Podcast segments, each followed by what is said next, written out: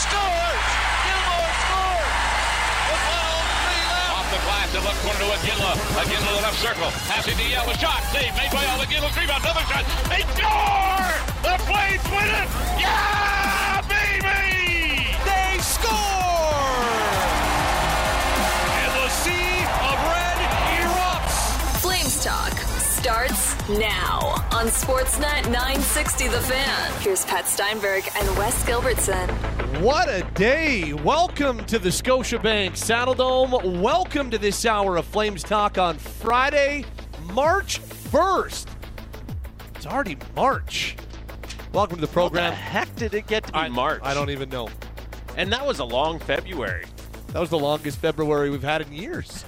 I can't believe Oh. Cam didn't have the laugh track ready for that banger. Hey, but I got that was like a that, there was at least twenty percent uh, real laughter in there. The rest was definitely forced. it's uh, Steinberg and Wes along with you from the Hot Stove Lounge at the Scotiabank Saddledome. Uh, this hour of Flames Talk is underway on Apple, Spotify, Google, Amazon, or wherever you get your podcasts. Welcome to the Sports Drive, brought to you by Calgary Lock and Safe. Simplify your life with a security ecosystem. Go to CalgaryLockandSafe.com to request a security audit and get a tailored solution. Well, there is a whole heck of a lot going on in this building on Friday, the day before Miikka Kiprusoff gets his jersey retired. So there's all of that. And then Jacob Markstrom just decided to add in a little bit with a unscheduled bombshell slash mic drop that nobody was expecting, which we'll definitely get to later on this hour. How can we not get to it? Yeah. Um, but then there's the man of the hour, and Friday, in a lot of ways, has been all about Miikka.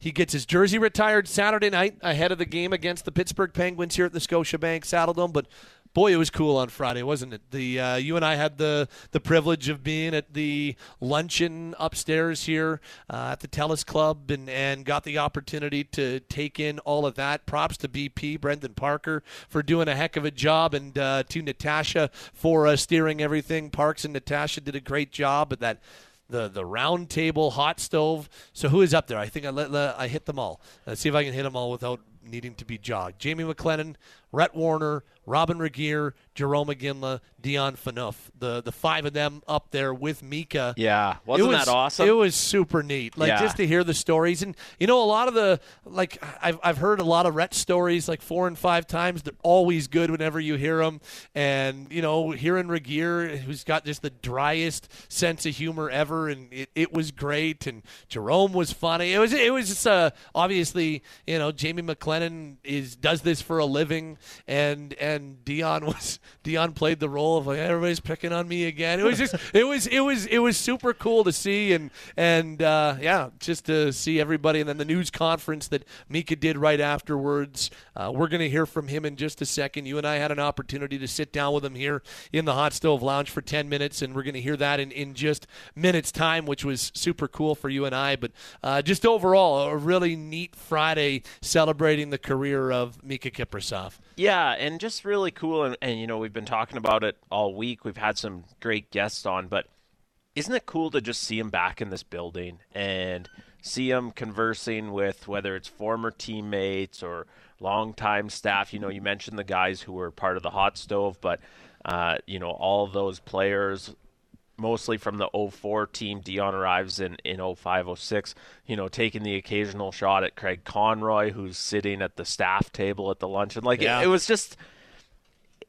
to see Miikka back here, to hear him describe his time in Calgary, to, you know, I, I think we've talked all week about what he meant to this city, and, to hear him sort of say, and you'll hear it coming up in, this great interview we had, that, you know, this was the best time of his life Yep. being here in Calgary with the Flames. It's pretty cool. It it only made me more excited to be in the building tomorrow night. Absolutely, and and that is hundred percent what I come away with, and and you know the to your point about how cool it is seeing number thirty four back in this building, and uh, it, he was sitting literally right there, like you know less than two feet from me uh, here in the hot stove lounge, and you know having I, I covered Miikka for about five years. Uh, had been in plenty of media scrums with him. Asked him a few questions before. He's nodded at me in a hallway before, like those types of things. Um, so I've covered him before, but like it was one of those like, okay, this is pretty cool. Like that is that this man was such a legend, and on top of the 10 years of legendary status he had in the market, he also just left. He left right before this building and, and this room was underwater. Right. And, and and left his gear.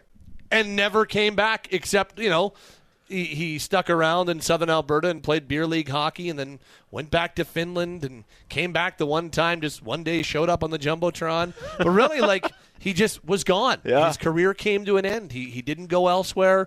There was no big retirement news conference. It wasn't connie who decided to step into management. It wasn't jarome who got traded and, and said his goodbye. It was just oh miikka was here and now miikka's gone right? So it was it was super neat sitting, having him sit right there and, and seeing him at the podium in the Ed Whalen Media Lounge and just seeing him walk around the dome again. It was it was super neat. Yeah, yeah. It. Uh, you're right. Like there was no farewell of any sort. There was that standing ovation after his last game, which uh, people kind of assumed, or his last home game, which people assumed.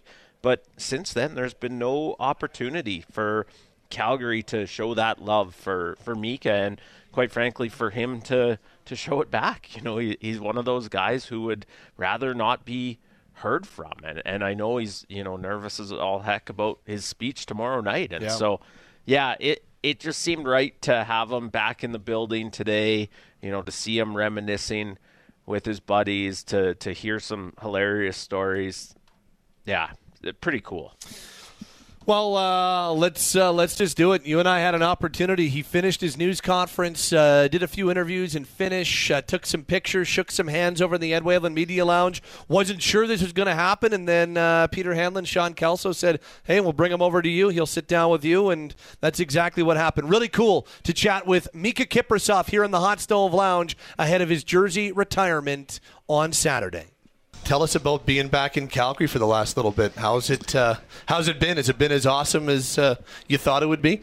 Oh yeah, it's been super fun. You know, uh, not just seeing like old teammates, but a lot of friends outside hockey, and uh, so been busy. Whole family's been busy, but it's uh, you know it's it's fun. Great times, great memories. So yeah, The uh, Saddledome look about the same as the last time you saw it. Oh yeah, oh Yeah? yeah. That's actually a great feeling to walk in here too. Like it's uh, you know, good memories. You try to get I yesterday I try to get feeling. You know, usually walk to the game you're ready and Yeah, everything looks same. So yeah, enjoying my time here. it was. Uh, it was neat to see. Depot and, and Peter see like the, the video they posted at the airport with Peter and Depot meeting you. That had to be pretty cool too, hey? Yeah, you know, they're uh, great friends, and uh, you know, they've been good to to me too. Like this trip, like how, how they've been treating me and my family, it's been unreal. Like feel, feels like rock star, like what what they've been doing. So that's that's super cool. Does your do your uh, do your boys do they understand that uh, their dad was a pretty big deal here for a while? Yeah, a little bit. I think they understand more now. Yeah. They seeing it, and uh, maybe have to do more, even more. But uh, yeah, I'm happy for them. Like so, they are here and seeing it, like how how great it is here, and uh, it's gonna be a special moment for them too. Yeah, what what has it been like having your family here with you to experience this with them? Oh, it means a lot. It's uh, it's a big thing, you know, sharing with them, and uh, yeah, like I say, I enjoying every moment. It's a kind of busy week, but uh, lots of fun though. Miikka who did you bring for family I, I know your boys are here but do you have a, a bigger group than that I bring my wife Sadie and my boys uh, Aaron, Oscar, and uh, my brother Marco and his my nephew Luca. They are here, and uh, yeah, somewhere they are enjoying the uh, Calgary. awesome has there been a highlight of the the week for you so far I don't know, lots of good things. It was last night. It was great to see. It was uh, those boys were back in town, so we went to dinner, and uh, you know that's always fun to Yeah. sit down and uh, you know old stories, go through that, and uh, so yeah, it was fun night last night. How uh, how would you describe the the feeling ahead of tomorrow? Like, is it excitement? Is it nervousness? Is it how, how would you, you know, at at 6:30 or whatever time tomorrow night? I know the ceremony starts at 6:20. You're going to watch 34 get lifted up to the rafters here. How how would you describe the feeling in advance? Uh, that's just like you said. It's uh, you know. Uh, I'm looking forward, and uh, I know it's going to be amazing. But still, I'm a little nervous about it. And uh, so, actually, it's uh, it's good feeling. But uh, yeah, we'll see. It's I know it's going to be unreal. So can't wait. Eric asked you in the news conference about not going to Toronto right at the end, and, and you said it was the right decision. Looking back and, and knowing that you got to finish your career uh, with the Flames, how how important is that now? Looking back ten years later, uh, it's I think it's huge. Uh, that's how I want it to end. Even then, it's uh, you know I I felt like flame, and uh, for me it was real hard to see me to play somewhere else. And uh, yeah, I think I'm I'm I'm uh, lucky I was able to you know finish the year where I I loved I love to play so much. So yeah when you were traded here 20 years ago or so, uh, you talked about you like you knew you were going to get traded, but when you got here to Calgary, did you have a pretty good feeling about this place as soon as you got here? Yeah, I didn't know too much. I think I I was in Calgary before that, like World Juniors '95 or something, Yeah. and a few times with Sharks, but I didn't know too much actually. I was just so happy to get chance to play, and uh, you know it. It took a little few games, and of course I saw like our room is unbelievable. Like it's so so good guys, and fans were unreal for me always. So yeah, I pretty pretty quickly I learned like it's this is a great place. Did you uh, when when you arrived in Calgary and so many of those guys are now lifelong friends? Did you have a you had a pretty good feel about the guys as soon as you got here? Yeah, that was the feeling. Like it's uh, not just like it. Of course, there was Iggy and like great, great players, but uh, it was right away. You know, you know those uh, Rhett Warrener, Red Sea, like uh, so many. It was actually so many good guys, and they they had their chops in the team. Like and uh, but uh, room room was unreal. That's that's what I liked right away. What what sort of pressure do you feel coming into Calgary in the first place? Like you you've been a third goalie in, in San Jose, obviously waiting for an opportunity to show what you're capable of. Did you put pressure on yourself to kind of make the most of this? Yeah, it's uh, of course there's a lot of pressure. You know, you know it's your your second chance, maybe last too, and uh, but same same time, you know, I I was in San Jose and it took longer what I thought it's gonna take uh, to get traded. So I was getting ready to like I I know I'm gonna get chance somewhere and uh, I have to be ready and use the chance. Yeah. And so, does it feel like you, you get to Calgary, you you know, you start to take advantage of that opportunity? Like, does it feel suddenly like you've blinked and you're in the Stanley Cup final, or, or how how does that play out? Oh yeah, it's uh, it was unreal year, and uh, but yeah, it was uh, what to say. You know when when I did st- did get starts, and uh, you know Darryl, I knew Darryl from the San Jose, and uh, he was always honest with me, and he said like if if you keep playing like that, you you're gonna get your games, you're gonna beat the starting goalie, and uh, I kind that was huge for me because that's that's what I was after, and uh, yeah. It, uh, it there must be a lot of uh, thankfulness there that Darryl saw that in you and, and wanted to bring you here. Oh yeah, big time. Like I, I, I'm really thankful, thankful for him, and uh, you know, uh, he was great coach for me. I learned a lot from him too. Like he, I think he, I learned for him what it takes to be starting goalie. Like he, he's all like it's uh, that's not gonna be enough. Like you, you really have to put a little more there. And, uh, yeah, I, uh, great coach and uh, did lots for me.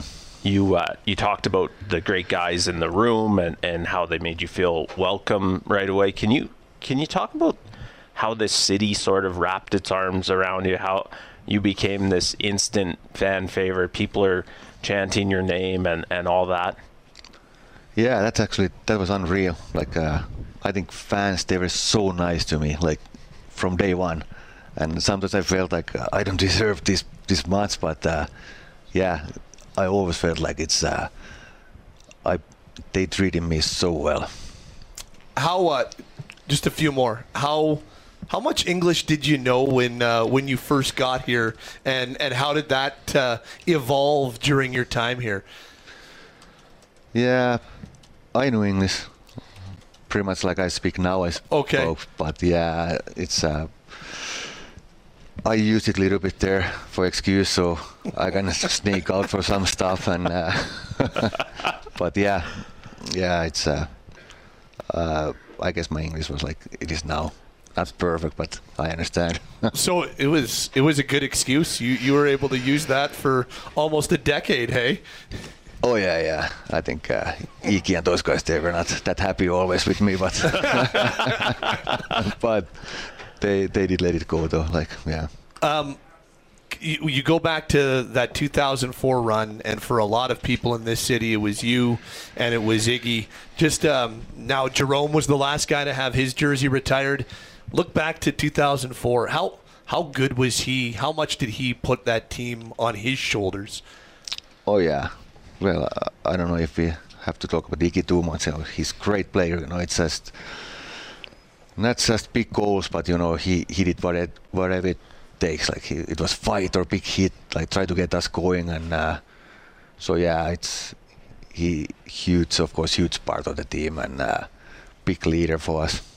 And uh, also, it, there were so many other good guys too, like who we don't talk about now, but they're like team guys who did like great job there and uh, and yeah so uh, yeah Iggy was our leader and uh, lots of other good players too there Now that you're back, and now that you know the event is almost here, just how can you put into words what uh, the city of Calgary and and what the Calgary Flames will mean to you for the rest of your life?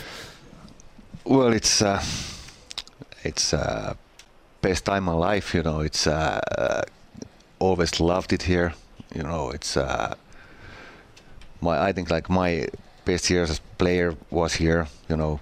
And you know Calgary people were so nice to me like a lot of great people I met. Through hockey or outside and uh, you know organization always treated me like with respect and great. Like it's uh, so I have like I just have good things to say about and uh, Flames Calgary gonna always be a big part of my life Thank you for the time. Hey, uh, congratulations and enjoy tomorrow.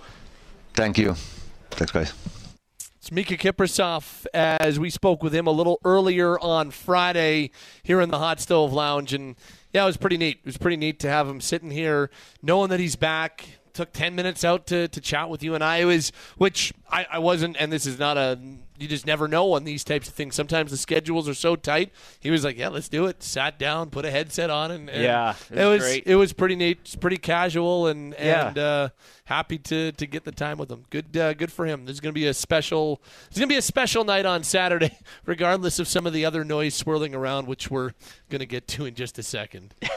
Is there noise swirling today? Yeah, man, I I, uh, I wasn't expecting it either. Um, before we hit that, I'll tell you this. Um, so the Miikka Kiprusoff jersey retirement ceremony on Saturday, March second. So that's this coming Saturday. Uh, it starts at 6:20 p.m. So get in your seats for like 6:15. You want to be there for as soon as it begins because look, the the Flames event and and Jumbotron staff have put so much work into this that it, it is a production. It is everything is planned out to the letter, starting at 6:20. So get there, be sitting down around 6:15. 6:20 p.m. hard, and uh, it's scheduled to go about 50 minutes until about 7:10 is when this thing is scheduled to go for. Jamie McLennan's going to speak. Uh, Miikka Kiprusoff is slated for about eight minutes or so to speak. We'll see how much of that. Eight? I, I believe that's what I saw. Okay. Uh, we'll see how much of that he gets. Great video tribute, the introductions, just to see all the different alumni that were at the luncheon on Friday, um, and then of course the the very cool part of the jersey going to the rafters. That's all coming up. Starts at 6:20 p.m. If you've got tickets, be in your seats a little bit earlier. And then if you are looking to uh, consume, you can do so on Sportsnet 960. The Fan will have it for you in its entirety. Sportsnet 360 on television has it had it has it in its entirety. And if you're not able to uh, check it out live, we'll podcast it immediately, and uh, I'm sure the Socials will have it up very very quickly as well. That's all coming up on Saturday. It's going to be a pretty neat evening. Yeah, it's one um, kind of going back. I, I remember in the summer being uh, outside out for a stroll when the news dropped that they were doing this retirement ceremony. Yeah. I think it, I think it was back in July that we found out. It might have been August and to be honest, I've been looking forward to it since then. These are, you know, you and I are, fortunate to get to cover a lot of games in this building, but these nights are extra special, right? In our careers now, Yep. this is two. And quite frankly, I don't think we're talking about the Calgary Flames having another jersey retirement ceremony for how long? I don't could- know. it- uh, Th- this it could- one, five years to the day, Jarome and Miikka. Yeah. I don't know what the next one's going to be. I mean, there there's not that sort of obvious guy that you know is is getting that honor next, and so I I just I, I'm really excited about it. I think it's going to be such a cool night, you know, to hear Miikka, a guy who is so calm and cool and composed. And I don't think he was joking. Talk about, you know, I hope I don't cry. I, I, I expect it to be emotional. We'll see, you know, we'll see if I'm in tears. Like, this means something to a, You a guy. tell it does. Yeah, Yep. a guy who never wanted the individual accolades, a guy who never wanted the spotlight. You know, this is this is the last time we ever see Miikka Kiprusoff in the spotlight. I guarantee it. Yep. It's going to be pretty darn cool. Uh, from that, let's uh, transition to uh, the current number one goaltender. It's Pat and Wes this hour on Flames Talk. Let's go inside hockey for Calgary Co op. This hockey season, support local. Find your all time classics and locally brewed beers. Visit your local Calgary Co op wine, spirits, beer today. So, uh, all of the Miikka Kiprusoff stuff going on and a very cool Friday. And then this Jacob Markstrom mic drop moment that nobody saw coming. So, you know, I, I, I was quite interested. So Jacob spoke to us on Friday after practice. Um, first practice without Chris Tanev. Uh, now I know Ryan Huska says that the D pairings aren't set as of yet, so we'll see if this is what they decide to go with for Saturday's game. But at practice on Friday, Kylington was with Andersson, Hanifin was with Weegar, Oesterle was with Pachal, and Gilbert was the number seven as they went through D pairings. We'll see if that's the way they decide to go for Saturday's game, but that's what we saw at practice on Friday morning. Um, and so we requested MacKenzie Weegar, Rasmus Andersson to talk about the departure of Chris Tanev and the guy who was probably closest with him, Jacob Markstrom. Those two guys have been on the same team together for about a decade straight. They signed in Calgary on the same day, and they were both members of the Vancouver Canucks prior to that. So these guys have been ride or die, locked and loaded, and, and attached at the hip for the last decade. And so wanted to get Jacob's perspective on that. And then the end of the Jacob Markstrom news conference. I didn't know where this thing was going, but despite not knowing where it was going, I definitely didn't think it was going here. Uh, I, I, I, walked out of the locker room in a daze, not Yeah. exactly sure what I had just heard. Um, that troublemaker Eric Francis, let me tell you. Uh, here's the question and answer, and what so many people are buzzing about on this Friday. Jacob, have you have you parked any talk of a trade in that in your uh, mind? Is that not going to happen for sure? I mean, I, I think there is, you know, everyone in here, uh, every player in here, I, you know, I really respect them, you know, everything that's been going on and not going on. And uh, it's, uh, you know, how, how everyone in, in this room have handled, handled everything, I think it's been, been really good. And then, uh, you know, the whole whole situation and everything, I'm happy about that. No, I'm not. And I think it could have been handled a lot different from, from up top. I was stunned. Yeah. Like you would have seen like blank face, like what? and then because- and then it was thank you, Marky, and he's gone, and you're because the whole thing was kind of meandering. I don't know. Like I, at first, I thought he was going to do the. Um, I I thought as I was listening that he was just going to give the I'm really happy at how everybody's battling and we're battling and uh, you know I'm really happy and proud of the boys. I thought it was going to end at that. Yeah. And then for it to go there with Am I happy about this situation? No, I'm not. And it could have been handled much better from the very top. I don't even know how to interpret it fully. I don't. I and obviously. uh, I don't think Jacob's going to be made available anytime soon. Yeah. Uh, after that, um, I, uh, you know, we're not. He's not going to pop in here and say, "Here's exactly what I meant by that." I don't know how to interpret it.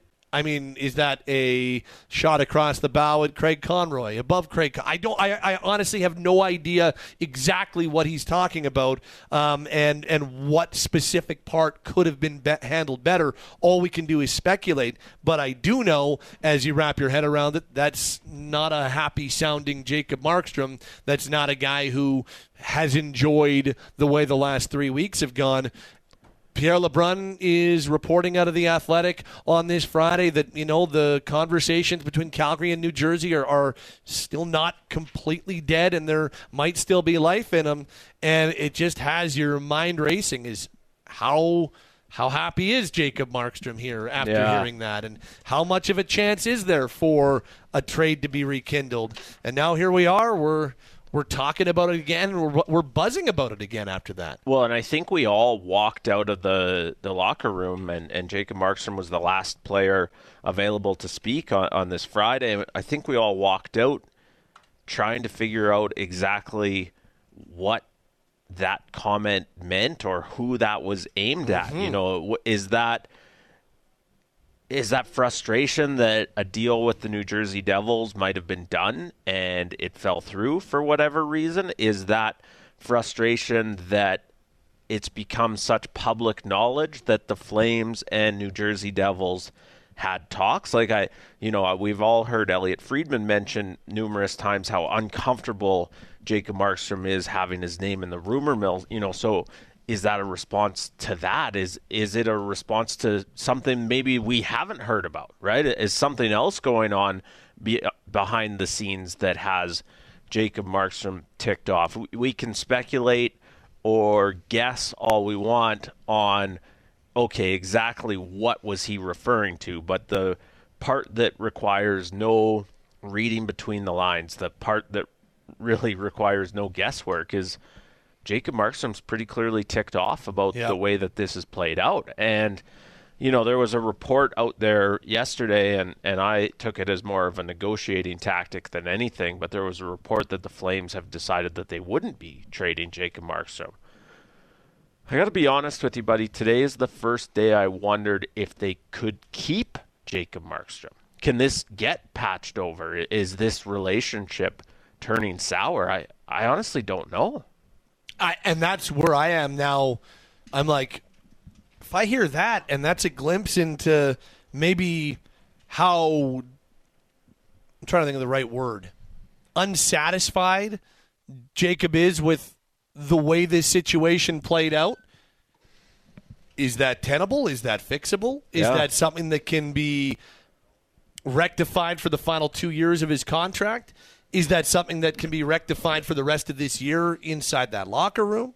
Um, I, I don't know. I, I, I honestly came away just wondering, well, now what? After Yeah. you hear that, does that mean that maybe there needs to be a little bit more urgency if there wasn't a ton of urgency to go down that road? Is that does that mean that we are watching the final games of, of Jacob Markstrom's tenure as a member of the Flames? And and I wondered if that was the case anyway, not so much leading up to one week from today, next Friday, but more so leading up to the offseason where I felt like maybe there's more of an opportunity that they go in a different direction with potentially both of their goaltenders right now.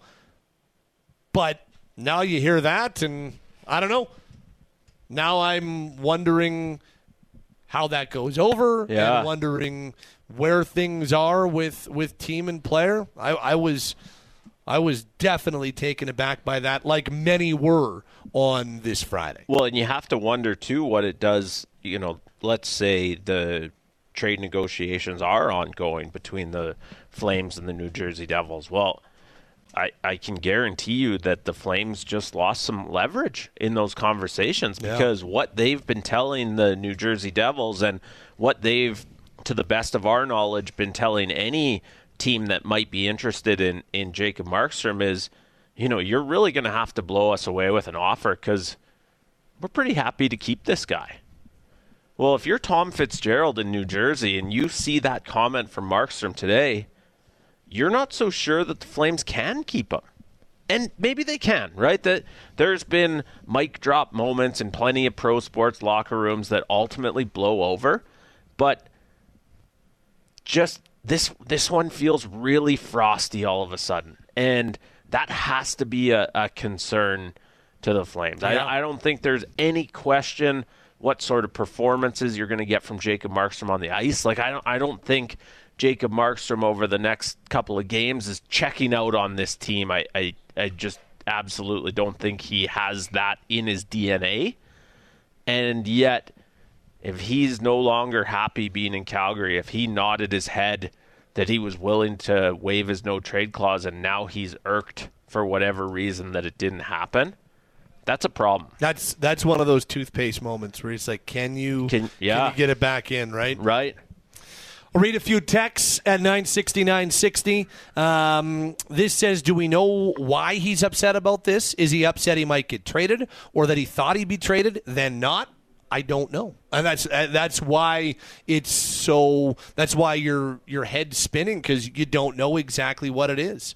Um, this from Ray says interesting comments on Kyper and Bourne about the comments. In a nutshell, they think he's upset he didn't get moved to New Jersey as he wants the opportunity to win, and upset at the Flames for not closing the deal that deprived him of that. That was their opinion, which could be the um, could be the way of things. Sure. Uh, this says they also just traded his best friend that he has his teeth of on his helmet. Many players today said they don't want to be sellers. Well, and I, I, I shouldn't point this out in the sense I, I don't mean to be piling on, but they actually traded his best friend in January. And then his other, and then they just friend. traded another close buddy, and it, I I think that's maybe less about the fact that they're they're close friends and more about what it indicates uh, about the direction of this Flames team. We know what direction this is going, but what we don't know and what we continue to speculate after today is whether Jacob Markstrom wants to be a part of it.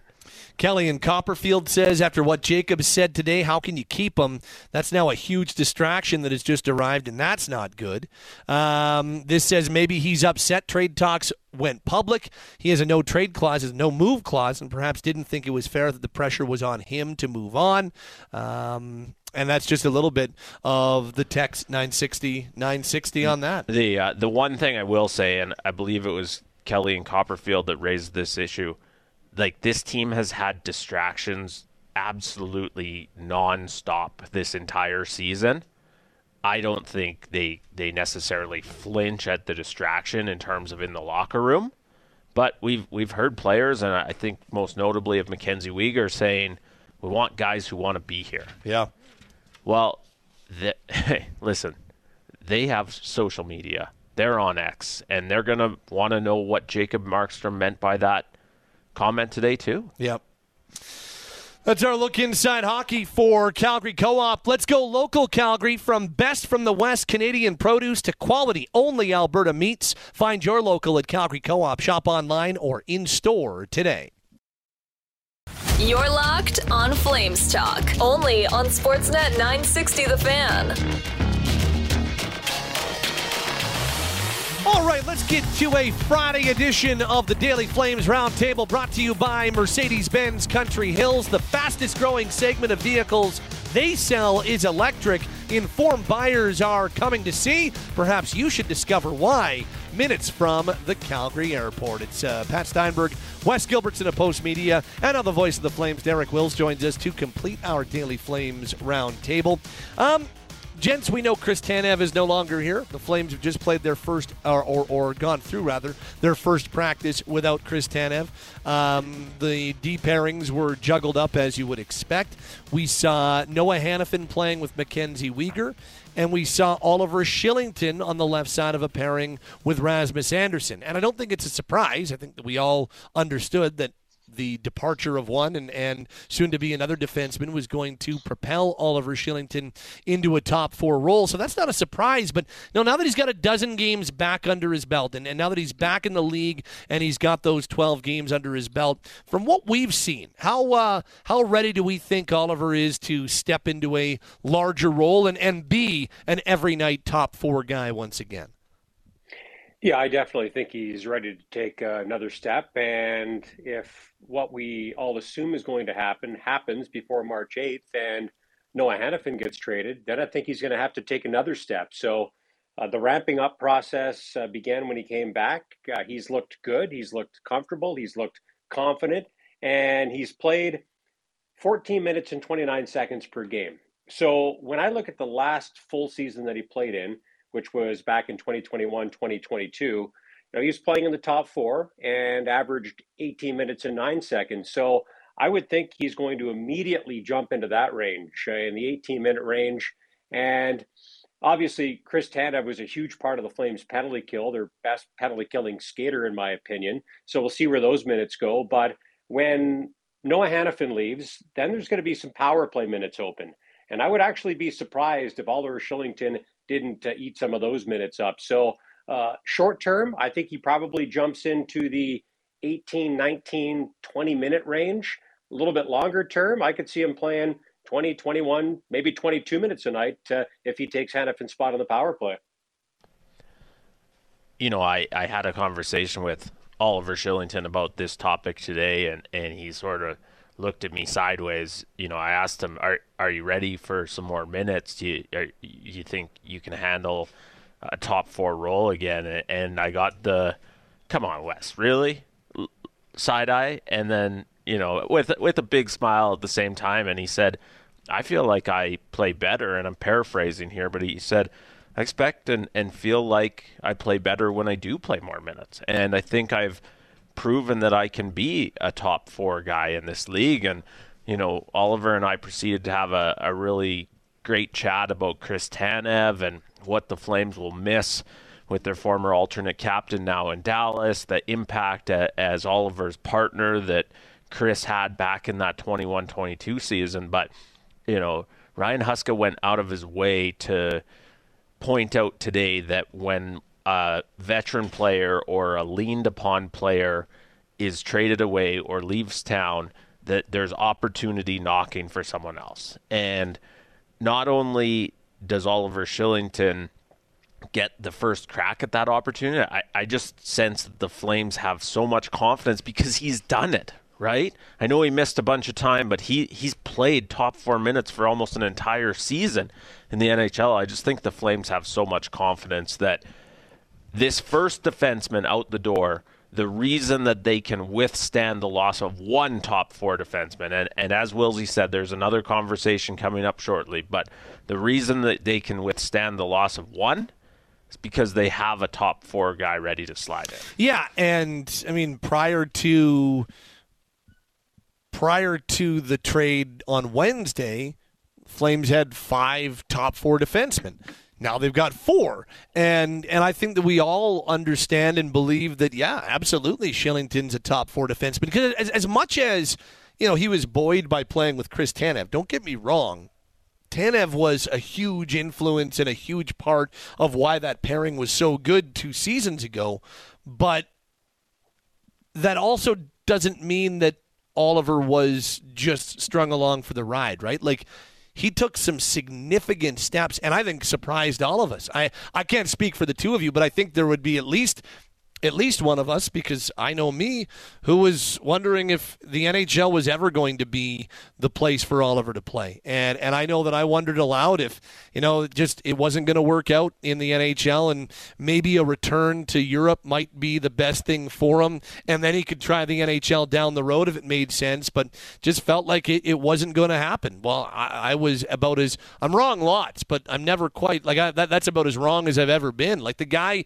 went from that, and that was my, my, my feeling going into training camp of 2021. He went from that to being one of the best, if not the best story of the season, and turned himself into a bona fide top four NHL defenseman, which I still think he clearly is today. So, long story short, I think he's ready uh, because, you know, the one thing that I think we've learned, or, or the one thing that has been reinforced, guys, is that when you are an elite NHL player, yeah, you can take almost two full seasons off and you can still jump right back in and be a, an elite NHL player. And while there's going to be some things that take an adjustment, it doesn't take an entire season for a guy to get back. He worked his tail off, he got his conditioning in, he got his games in in the American League, he was ready to return to the NHL, and he's just gradually gotten more and more comfortable being back at the highest level. And so, yeah, I, I think the Flames should absolutely be comfortable to put him into that range that you were talking about, Wilsey, to go from the 14, 15 minute range to the 18, 19 minute range.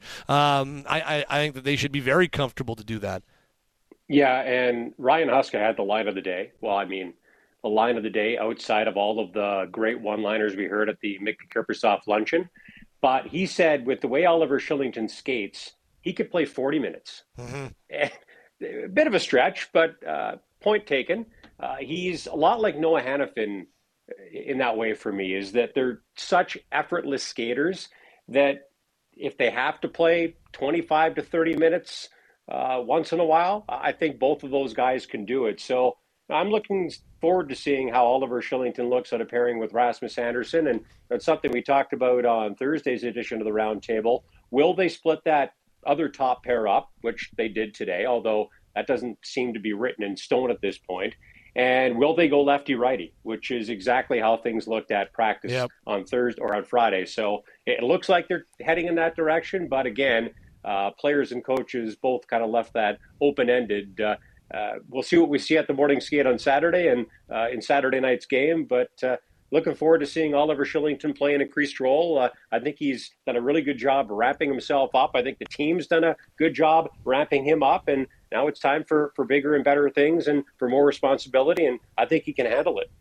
It's our Daily Flames Roundtable. Derek Wills, Wes Gilbertson, Pat Steinberg, along with you on this Friday. And you know, it was it was strange being in that Flames locker room. Um, the, it, it was very clear that the loss of, of Chris Tanev and, and him being traded to Dallas earlier this week. The, the, the guys that spoke to us, um, the, the three who did media today, were MacKenzie Weegar, Rasmus Andersson, Jacob Markstrom in that order. And you could tell that all three of them were like, yeah, this sucks that Chris is no longer here. And, and they didn't, they knew it was coming. They, they knew that there was a very strong possibility that this was coming, but didn't make it any easier to really step on the practice ice and go back in the locker room for the first time since that trade, which it was on Friday. And I just, you know, because it felt like that trade and that departure hit as hard as it did inside that room, I just wonder, like, how much of a, an intangible impact could that have on this group going into the final quarter of the season? It's going to have an impact. There's no doubt about it. Uh, even the energy level from Wednesday's practice to Friday's practice was considerably different, at least in my opinion. And I guess that was to be expected. We all knew this was coming, or all thought this was coming. I do wonder if, in the back of some people's minds, maybe some players' minds, they wondered, you know what, if we win enough hockey games and we, we stay in the race, might they reconsider? Well, I, I give Craig Conroy credit in a way because he came up with a plan and he's clearly sticking with that plan, come hell or high water. So uh, he moves on from Chris Tanev, and I do think that you know they're going to miss him tangibly and intangibly. Tangibly, really high level, he's their best defensive defenseman. He's their best penalty killing skater. So you're going to miss that guy. He played a lot of important minutes, and on more often than not, he was playing against the other team's top players.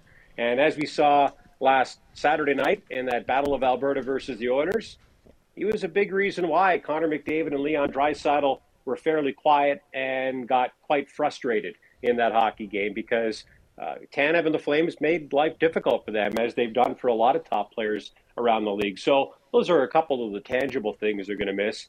Uh, the intangibles, uh, he is an absolute warrior, and he's not a scream at the top of his lungs type of guy. He's not a rah rah type of guy, but he is certainly a lead by example type of guy. And I think back to the the playoff series between the Flames and the Oilers a couple of years ago. Him basically playing with one arm. I mean, what kind of message does that send to everybody, but in particular to his teammates? You know what? You're thinking, should I block this shot or should I just get out of the way? Chris Tanev's playing with one arm. I better block the shot. I just think that there are so many things like that where he set the example for his teammates and for players around the league. Uh, I mean, I'm not sure there is a quote unquote tougher player in the NHL than Chris Tanev. And not because he drops the gloves and beats people up, because, you know, he's broken a lot of bones, uh, taking shots for his team and doing what it takes to win. So I do think they're going to miss that. And I'm anxious to see how they respond on Saturday night. You've got a desperate team coming in. You've got a good team coming in. Sidney Crosby, Evgeny Malkin, Chris Letang, Jake Guentzel on the Penguins. And the Flames are going to need to match that level of desperation.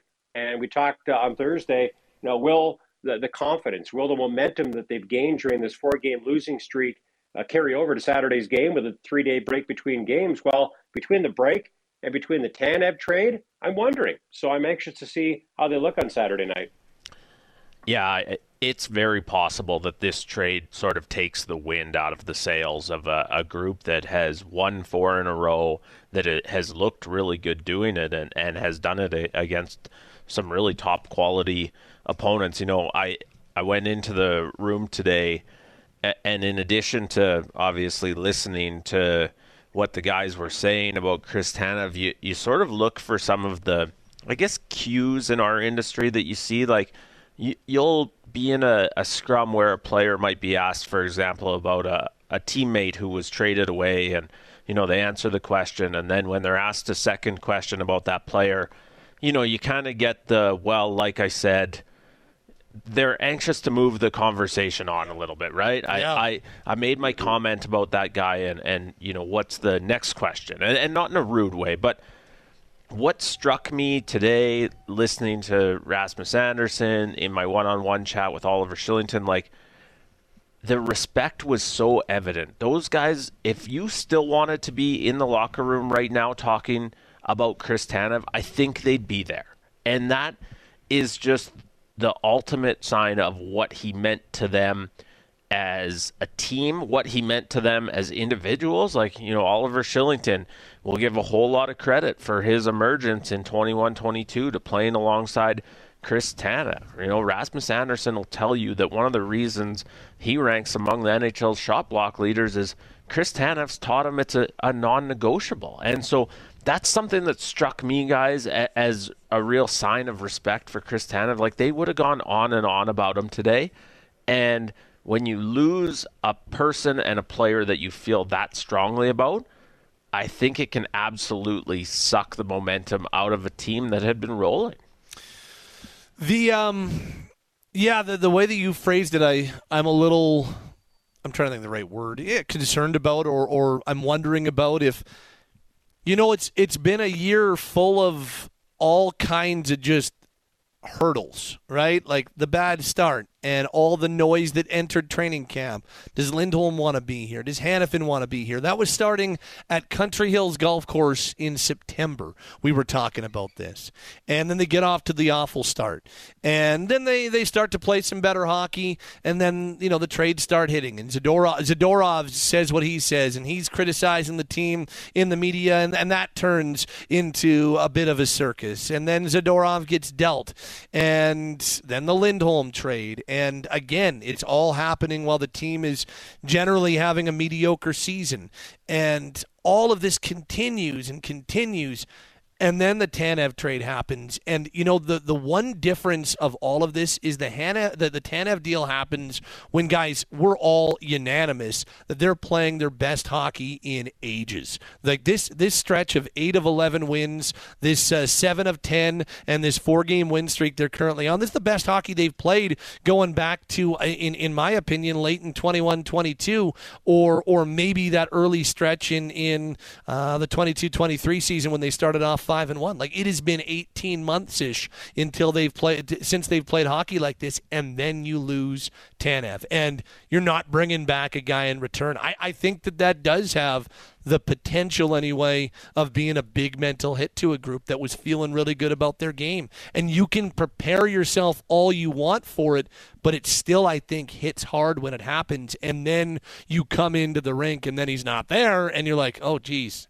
You know, and now the, the, the pairings, which have been pretty pretty static here for the last little while and have been very strong for the last little while now they're all broken up i i do worry a little bit or i do wonder a little bit if if it does take the wind out of the sails even if it's temporarily a little bit and then again there's there's another one that we all believe is coming too so it's it, I I'm I'm very interested to see how this affects the group on and off the ice here going forward yeah, me too. And we'll start to get an answer to that question Saturday when the Penguins come to town.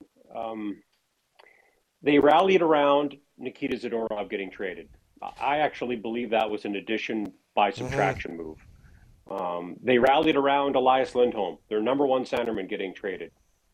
Will they rally around Chris Tanev getting traded? I, I think they're going to try. I, I really do. There's one guy who I wonder about. And I wouldn't go as far as to say I worry about it, but I wonder about it. So Jacob Markstrom's best friend was Elias Lindholm. And I believe he said today it was really loud inside of the Flames dressing room. So I, I think I heard this correctly. But did he not say that Chris Tanev is the favorite guy he's ever played with? Yep, he did. Yeah. So Jacob Markstrom, who has, I think, unquestionably been the Flames' most valuable player this season, He's now lost one of his best friends in Lindholm. He's lost uh, his favorite teammate in Tanev. How's he going to handle it? He clearly was upset today. So the Flames, if they're going to stay in the playoff race, they need him to continue being the guy he's been this season. And that's a guy who should be in the conversation for the Vezina Trophy. So if Jacob Markstrom can wrap his head around this, if he can rally around this, then I think the guys are going to follow his lead and the Flames will keep fighting. And I do give them a lot of credit, Pat. I think they're playing their best hockey since they did when they played the Stars in the first round of the Stanley Cup playoffs mm-hmm. back in 2022. So we'll see if they can keep it going. Uh, fingers crossed because it's been a, a fun ride the last little while. I know we have to wrap here, but I'll just throw in this this one little bit, and I know Willsy hit it in, in his first comment as well, but I, I think it's worth repeating you know, for all these reasons. What's it do during a, a win streak? You know, how, how mad is your starting goaltender? How much does it uh, take the momentum out of the room? All those things. I, I think Craig Conroy deserves credit for sticking to his direction here. That this thing could have got thrown off course. It would have been easy to maybe veer away because of those concerns and you know, he he decided this team needs a retool, and it does. And good on him so far for forging ahead with it.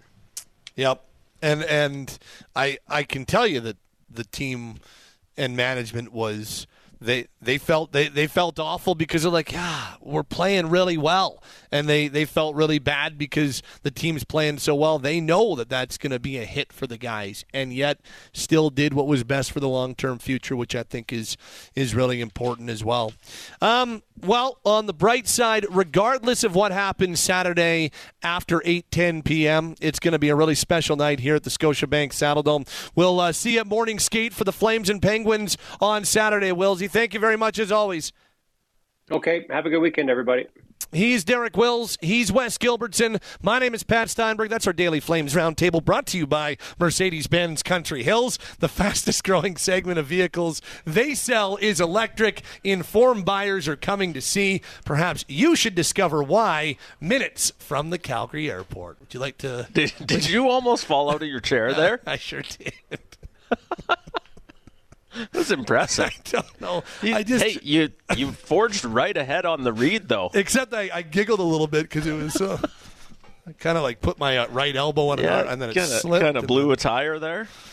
Apologies for that. Um, thanks to uh, Wes Gilbertson on Twitter at Wes Gilbertson. Thanks to Shan and Cam, our outstanding producers. Uh, thanks to Miikka Kiprusoff for stopping by this Yeah. hour as well. Uh, that'll start to wrap things up this hour on Flames Talk, and this hour has been the Sports Drive, brought to you by Calgary Lock and Safe. Simplify your life with a security ecosystem. Go to CalgaryLockandSafe.com to request a security audit and get a tailored solution.